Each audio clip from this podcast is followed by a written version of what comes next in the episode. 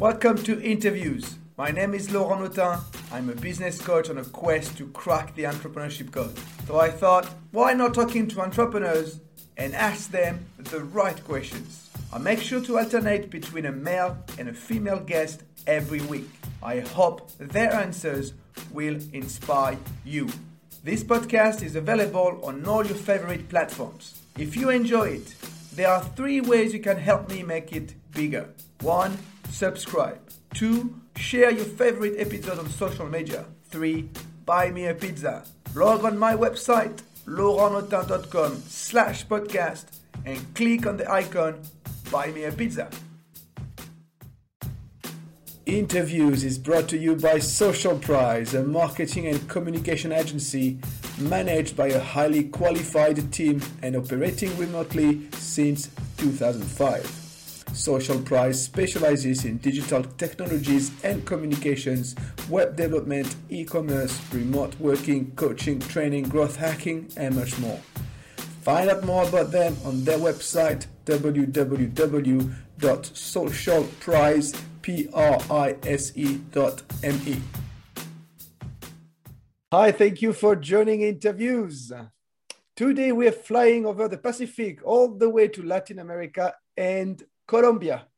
My guest is Ilana Milkes, the founder and CEO of WorldTech, a company that educates millennials and centennials so they can feel empowered and ready to change the world through technology. Hello, hola, Ilana. Hola, thank Laurent. thank you no, for thank joining you me. for thank you for the invitation. I appreciate it. Yeah, I'm very excited to talk to you. Excellent. So let's start then. Tell us a little bit Okay, about your journey.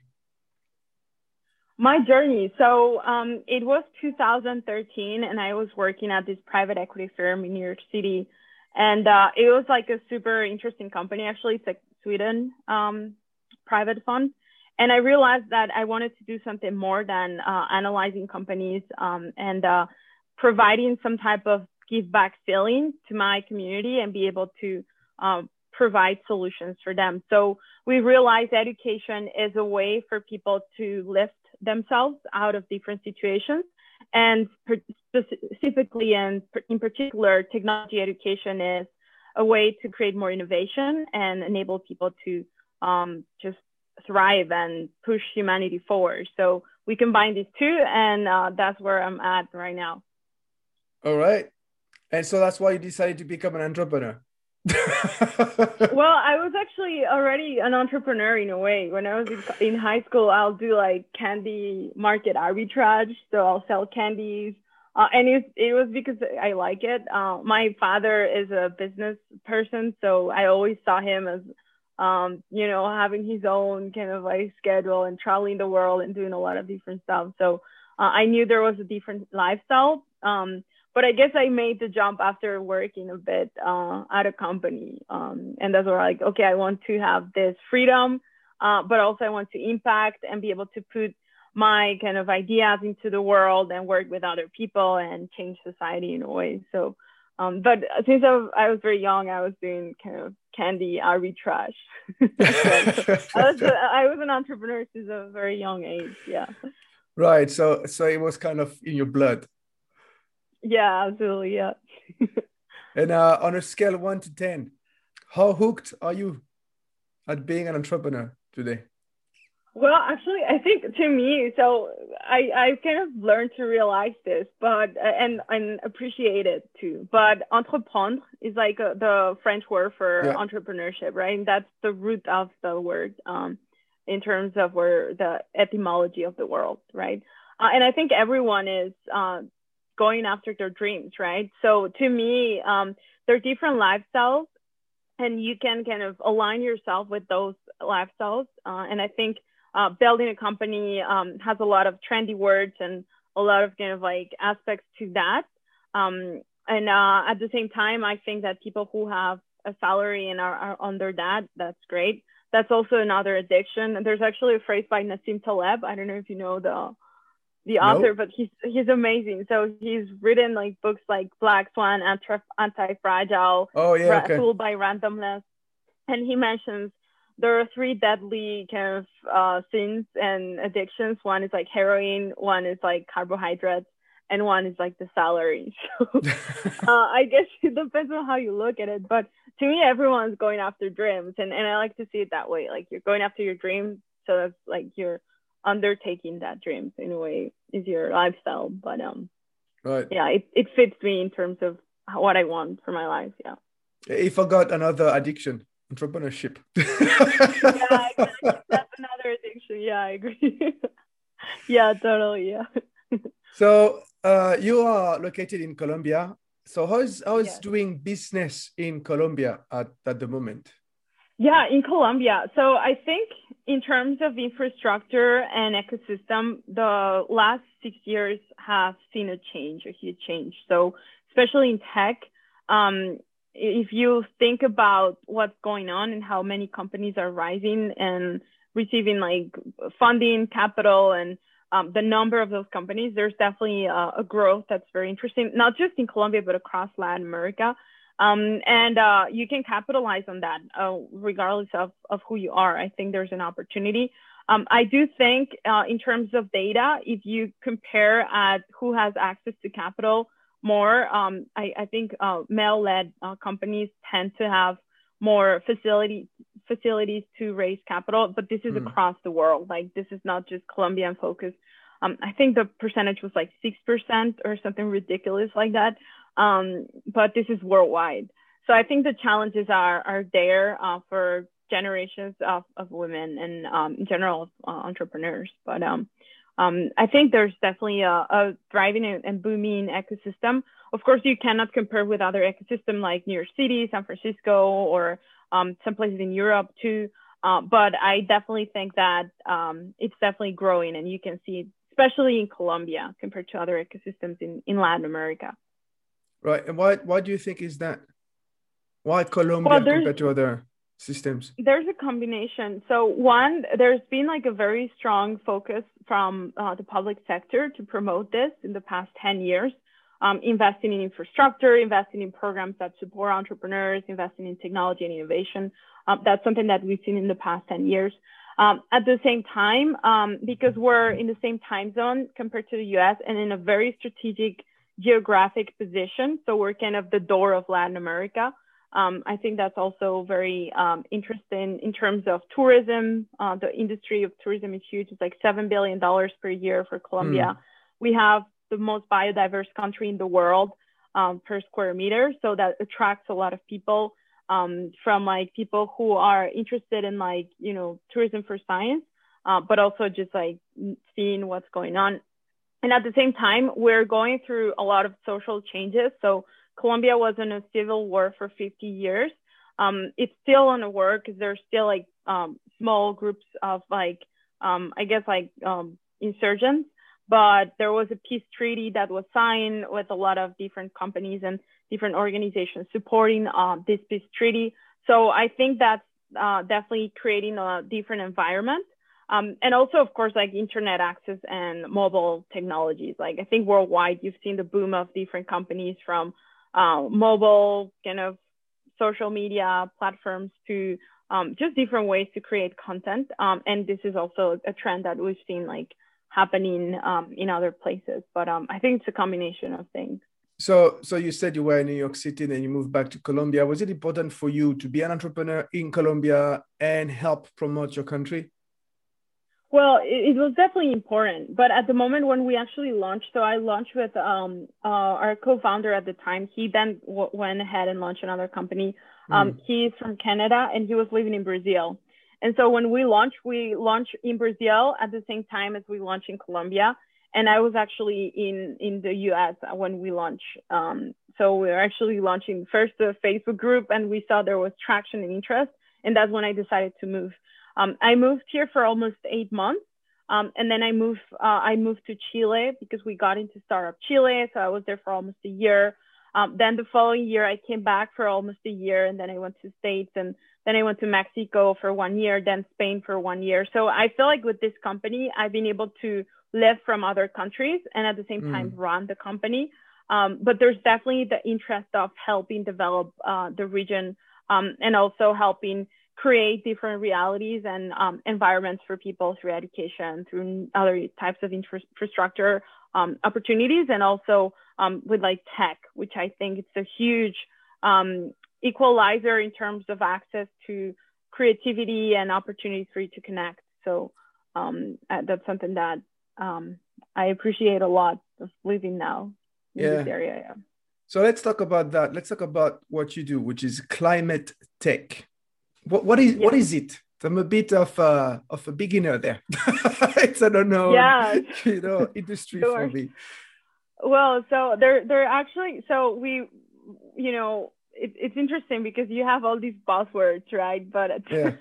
and it's like sustainability work. Um, so we have huge challenges right now. So on one end, um, and I'll give you the example of Colombia. So uh, we have super biodiverse ecosystems, um, but then they're dying in front of our eyes. So uh, I was like telling you about the coral. So there's coral bleaching in the Caribbean side of our country, which is beautiful beaches. It's the most beautiful nature, most beautiful blue of the ocean, right? Uh, mm. But then if you dive and go under, uh, all the corals are dying. And so it's like unreal to see. Uh, but this is happening in our country. And we're like, okay, what can we do to solve this or at least help uh, preserve our ecosystems? Um, and so um, the climate aspect is being aware of climate change, I, I guess, and uh, the climate crisis that we're facing. Uh, and then tech um, is the technology aspect. How can we leverage technology to address those uh, sustainability and climate crises that we're facing? Um, so that kind of uh, term refers to that. In particular, to our work, um, mm. it's after realizing what what's going on. Um, and so we're providing ways for people to restore our oceans which is the largest carbon sink, but also uh, through technology and leveraging technology. So that's where the climate tech um, term comes uh, to fit. Yeah. Right. And you were talking earlier on when we talk about entrepreneurship and what it means for you to be an entrepreneur, you, you use the word impact. You say impact, yeah. which is a word that I often hear in in in the mouth of uh, of other entrepreneurs. Yeah. You know, is that yeah. how you you you prov- you you give that impact? through climate tech? Well, there are different aspects to impact. So I think when you're working on a solution by default, you're creating an impact because mm. everything's interconnected, whether that's um, fintech company or whether that's a social enterprise, um, because we're so connected and everything works in systems, right? Um, but in particular, the way, yeah, we measure impact. So it's around, so on our education branch, because um, we have an education, so tech skills development branch. So this is uh, where we help people get jobs. We measure job employment, how many people we train, how many companies are uh, trained, um, you know, if they get to close their digital gap or not. So those are kind of impact metrics. Um, for reef restoration, we're measuring not just the quality of the environment uh, in which we're at, so the temperature of the ocean, um, how many corals we're growing, what percentage are resistant and not dying when the process of um, before the reef restoration happens process takes place. Um, also, how many people um, were um, kind of like helping be empowered empowered uh, in the community. So we also have training programs for the fisher people or fish people around the community, um, and also carbon um, credits or carbon offsets. So this is another environmental aspect that we're measuring in terms of impact metrics. Um, but yeah, they come from like social, economic, and also environmental um, areas. And and I guess right now, what happens with entrepreneurs is that a lot have realized that um, in a way, what, when they get involved in something, by default they'll be focusing on climate initiatives because of what we're going through um, and what we're living, right? So I, I like to see it that way, which is a little bit romantic, but yeah, I guess in a way that I prefer to think many people are getting into it to solve those issues. I understand. I understand that. But then there's the aspect of your business, you need to make money. So how do, yeah. how do you make money in a way, you know, you in a way that is not, I would say, shocking to the uh, to the to the population, you know, in a way that is that is accepted by by others. Yeah, I guess so. I, you know, to me, like money um, is not kind of the end goal. It's a mean to uh, reach our end goal. Um, it's definitely very important in terms of sustainability. So, for instance, since we started WorldTech, uh, it's been uh, profitable. We've invested in other service lines, uh, bootstrapping the company, which is mm. very rare, um, especially for tech entrepreneurs. Um, and right now, with this reef restoration uh, project, so the way we make money is we sell you the option to adopt the coral. So uh, we cover for the costs of that ad- adoption process. And then we also give you credits um, or carbon credits that correspond to the amount of carbon that those corals that are growing up will offset. Um, so you're actually getting carbon credits by adopting a coral. What you can do with this uh, carbon credits is up to you. You can sell those carbon credits in the market. Um, if you look at the carbon credit market, it has grown 38%, 34% in the past year. It's like over 200 billion dollars per year wow. per year right now, and it's set to grow almost four times in the next years in Europe. Um, Europe being the largest carbon credits market uh, right now worldwide. Um, so that's the way we're sustaining ourselves, especially for the reef restoration. And for the technology education branch, um, the kind of like opportunity is huge. So education is one of the biggest industries worldwide. It's over $2 trillion um, growing at double digits numbers per um, per year. Um, if people don't get either reskilling up or, or upskilling, there's going to be a potential loss of almost eight trillion dollars uh, foregone revenue for companies. So it's also very kind of uh, liquid market to put it that mm. way. Um, so I think it doesn't have to be either impact or profits or sustainability. Um, and and to me, it's something that's just entangled, and it's just a way to operate. Um, but I definitely think that um, being involved in businesses that are not just like sustainable, but also create metrics around social, environmental, and development um, progress uh, are, are very interesting to me. Um, so, um, yeah, that, to that question. You said you are bootstrapped, and um, and I'm like, well, so that's possible, you know, especially especially in a in a world in the tech industry where there's a lot of startup going after the VC money. Yeah. Why did you bootstrap? Was was that was that a, a, a decision that you made from the beginning? Well, it was a combination of things. So um, we actually, I had a previous, I had two previous tech companies. Um, so one was a video game company that mm. um, didn't work. So we basically went bankrupt. Uh, this was like uh, almost like at the same time I was still in college. Um, and then the other one was uh, the former uh, WorldTech Makers, which was focused only on coding bootcamps, um, which we then dissolved. Um, and that and then we launched another WorldTech, but it's a separate entity, keeping the brand. Um, mm. And during the, that second company, I did raise money from um, you know, Tim Draper, which is one of the biggest um, investors in Silicon Valley, and he has this huge record of investing in in Tesla and Skype and all these Baidu companies. Um, and I learned a lot uh, after raising that um, amount of money. Um, first, like we were already making money, and we just spend money without thinking about ways to make the business more sustainable. Um, and that's one of the main reasons why we ended up closing the original on-site coding bootcamp uh, company because we just didn't know how to what to do with money. We had it, but we were just spending it. We weren't thinking about resourceful ways to make the business more sustainable. Um, yeah, it was attractive to people because you know the intros were like, oh, you know, I raised money from like Tim Draper, or, mm. you know, but the money was the the the business wasn't healthy.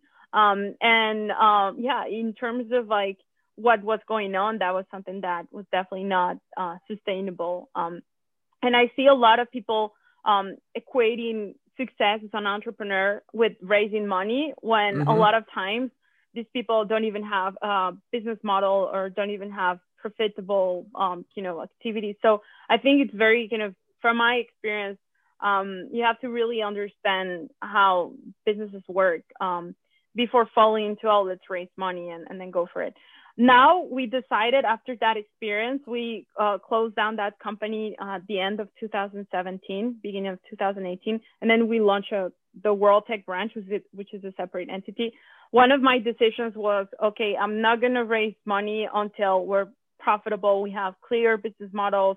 If we can build it ourselves and make it work, we'll, we're going to do it. Um, because um, a lot of times VCs also have a focus on just um, you know exiting the business and, and making money, but are not necessarily aligned with your mission, which is more, of course, like making money, but with a, a different approach. Um, so I think you also have to almost choose your investors and choose the right time for you to raise money. Not saying there's one way or another way to do it or better or worse, but I think it depends of who you are as an entrepreneur. And if you're willing to bootstrap um, to reach your milestones and then look for money, that's great. If you're looking for to grow your company as a bootstrap company, look at Mailchimp, for instance. They're bootstrap and they are over 100 million dollars mm. in revenue per year. So I think it's also possible um um and uh yeah like you know just like stay open to what works for you. And uh in terms of what i learned is i prefer to have sustainability first. And then once that's super clear um look for um i guess uh, capital from external sources. Right. So it is on your own terms and not on the terms yeah. of someone someone else. It's it's very interesting. Yeah. And I was about to ask you what was your biggest mistake, but I think I have the answer. yeah. yeah. But it's it's very interesting what you're saying about, you know, we have the money, but we didn't know how to spend it. So you just yeah. you know had this business, but you didn't build the you didn't build the foundation. And that is something that I see a lot in the startup world. And I think that this message is is so important thank you thank you for for sharing that experience. Yeah you're welcome. Yes.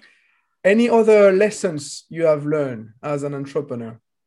Yeah so definitely team building. To me mm. that's um, one of the most important things you can do. Um, surrounded yourself with people who are super competent uh, but also very passionate and committed to your mission and what you're reaching and aspiring to do um, and uh, this is like to me the one of the key aspects. Um, and of course like not just hiring people and bringing people together but also the culture that you establish for your team um, and for yourself. So team building culture building to me those are kind of like things i think about all the time. And uh, i think that make or break a company um, in mm. terms of like entrepreneurship. You can have the best idea, the best technology, the best market, but if you don't have the right people, um, it's going to take a lot of work or maybe it won't work.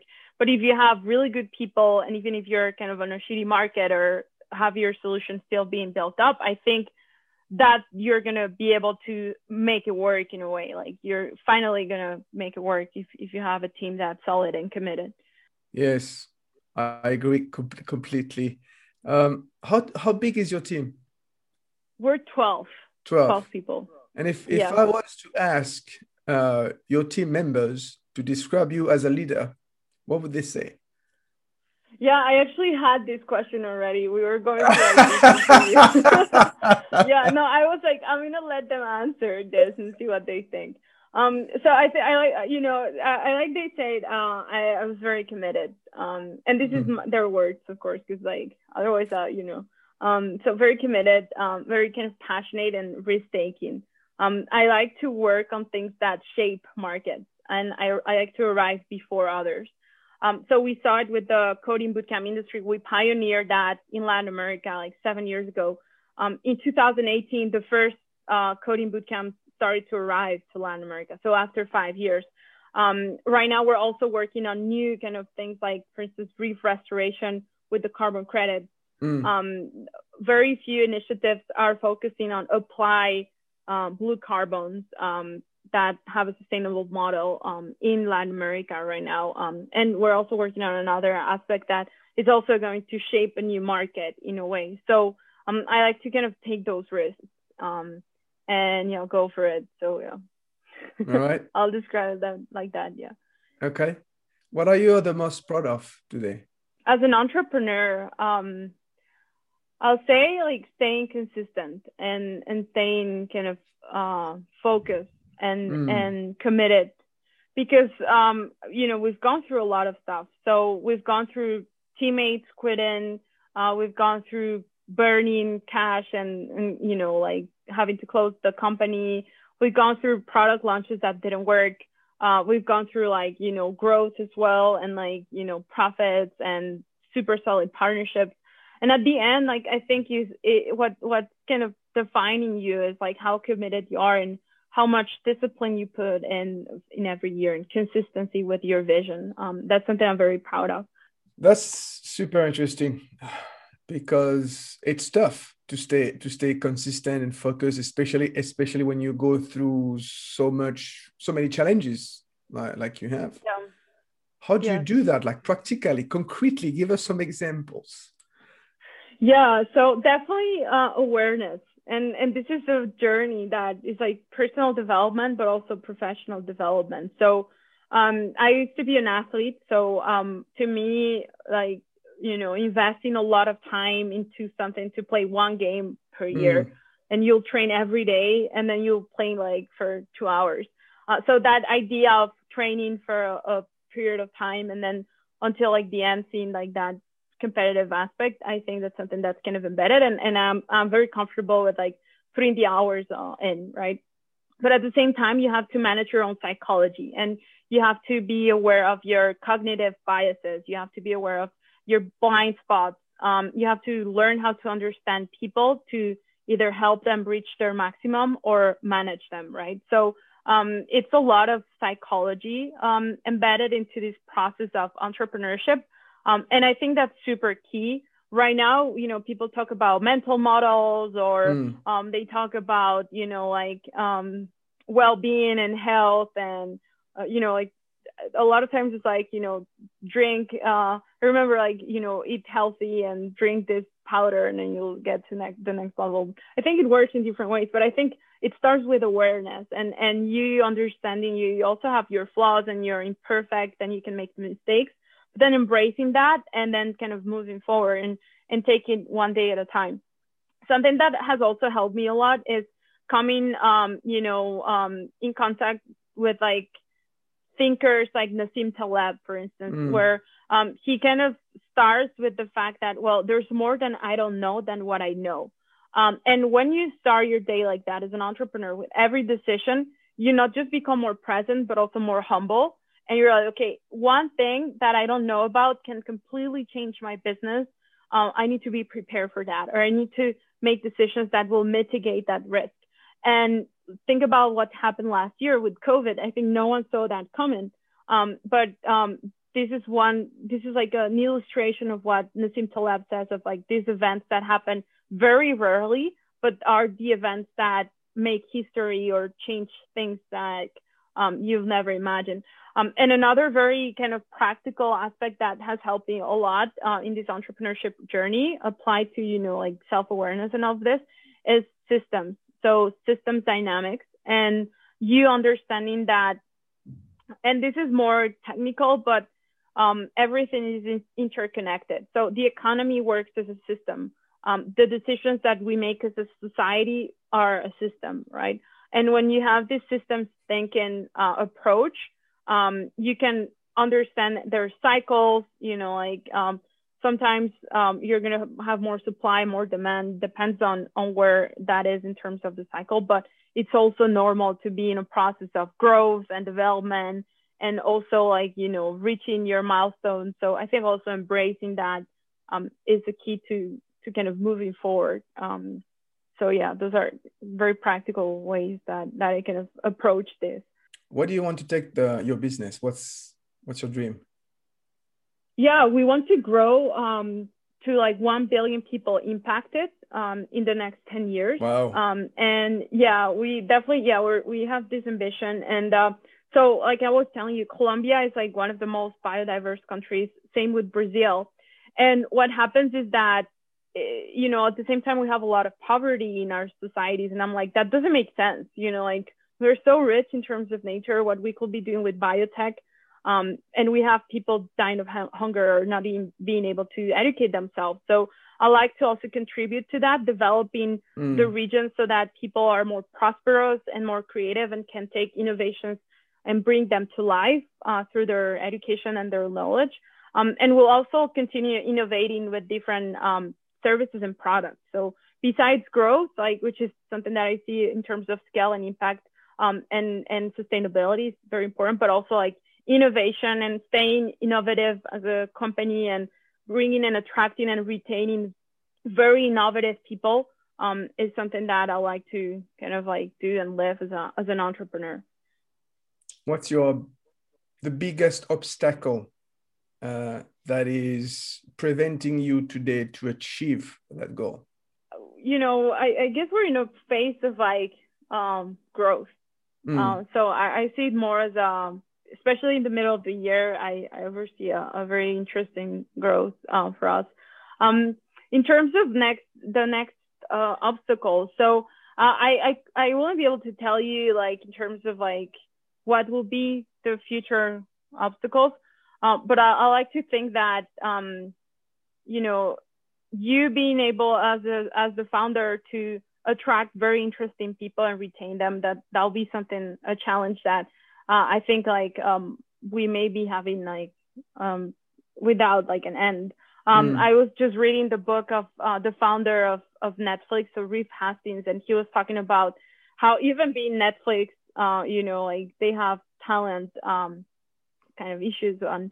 And as a CEO and founder, I think your main goal is to build the best team. So mm. um, I think that's always like in my mind, like who can I bring who's going to be super good at this and is going to help us go to the next level and um, I think that's those are questions that I always ask and and they're always top of mind and they'll probably be top of mind um, next. Uh, and I also think that uh, in terms of the industry we're we're in, I'm not sure we're gonna kind of be able to make it on time because our uh, you know ecologic systems are are in a crisis in a way, um, mm. and we have very little time to face this um, very seriously and bring the awareness at a global scale as I, I think it should be happening and changing human behavior for more sustainable development and, and continuous development. That's a very big challenge that I, I see in the future, um, especially because we're destroying our, our ecosystem. So I'm not sure how sustainable that is, right?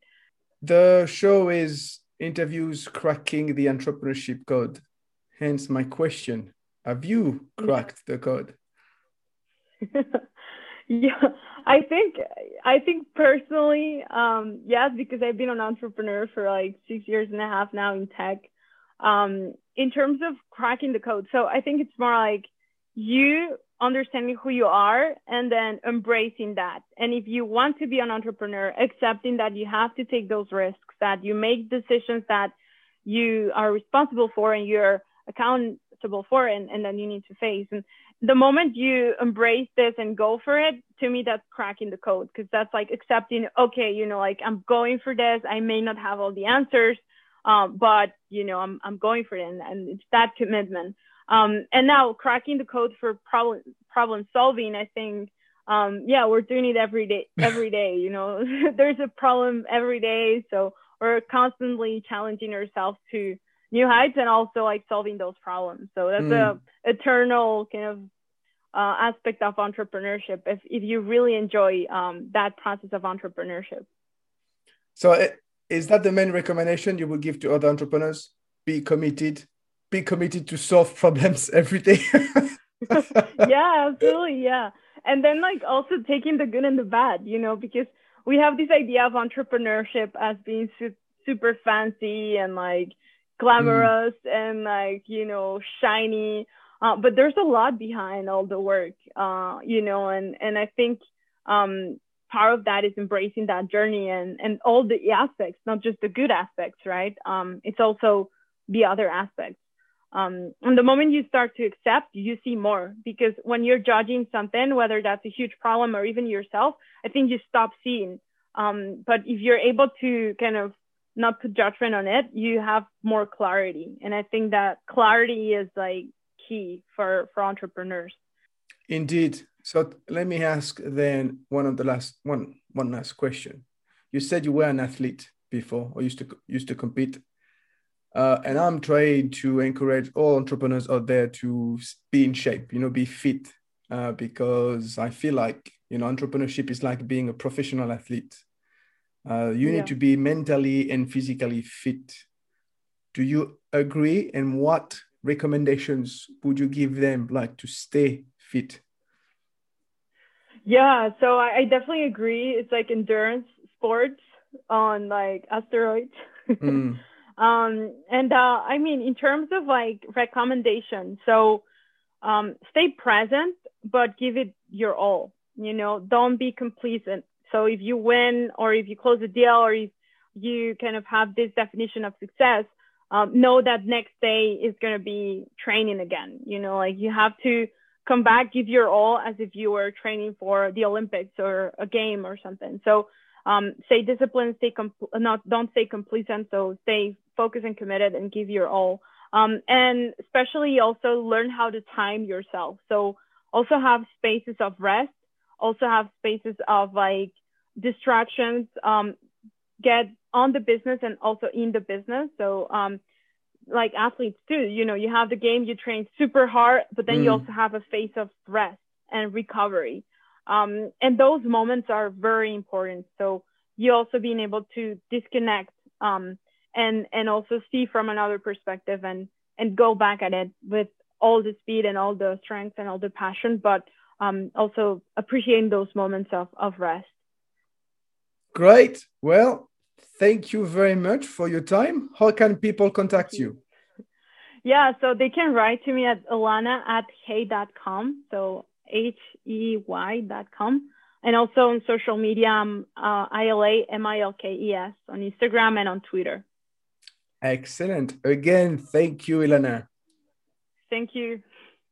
And thank you all for listening. If you like this podcast, please share your favorite episode on social media so we can inspire as many entrepreneurs as possible. See you next time. Bye bye.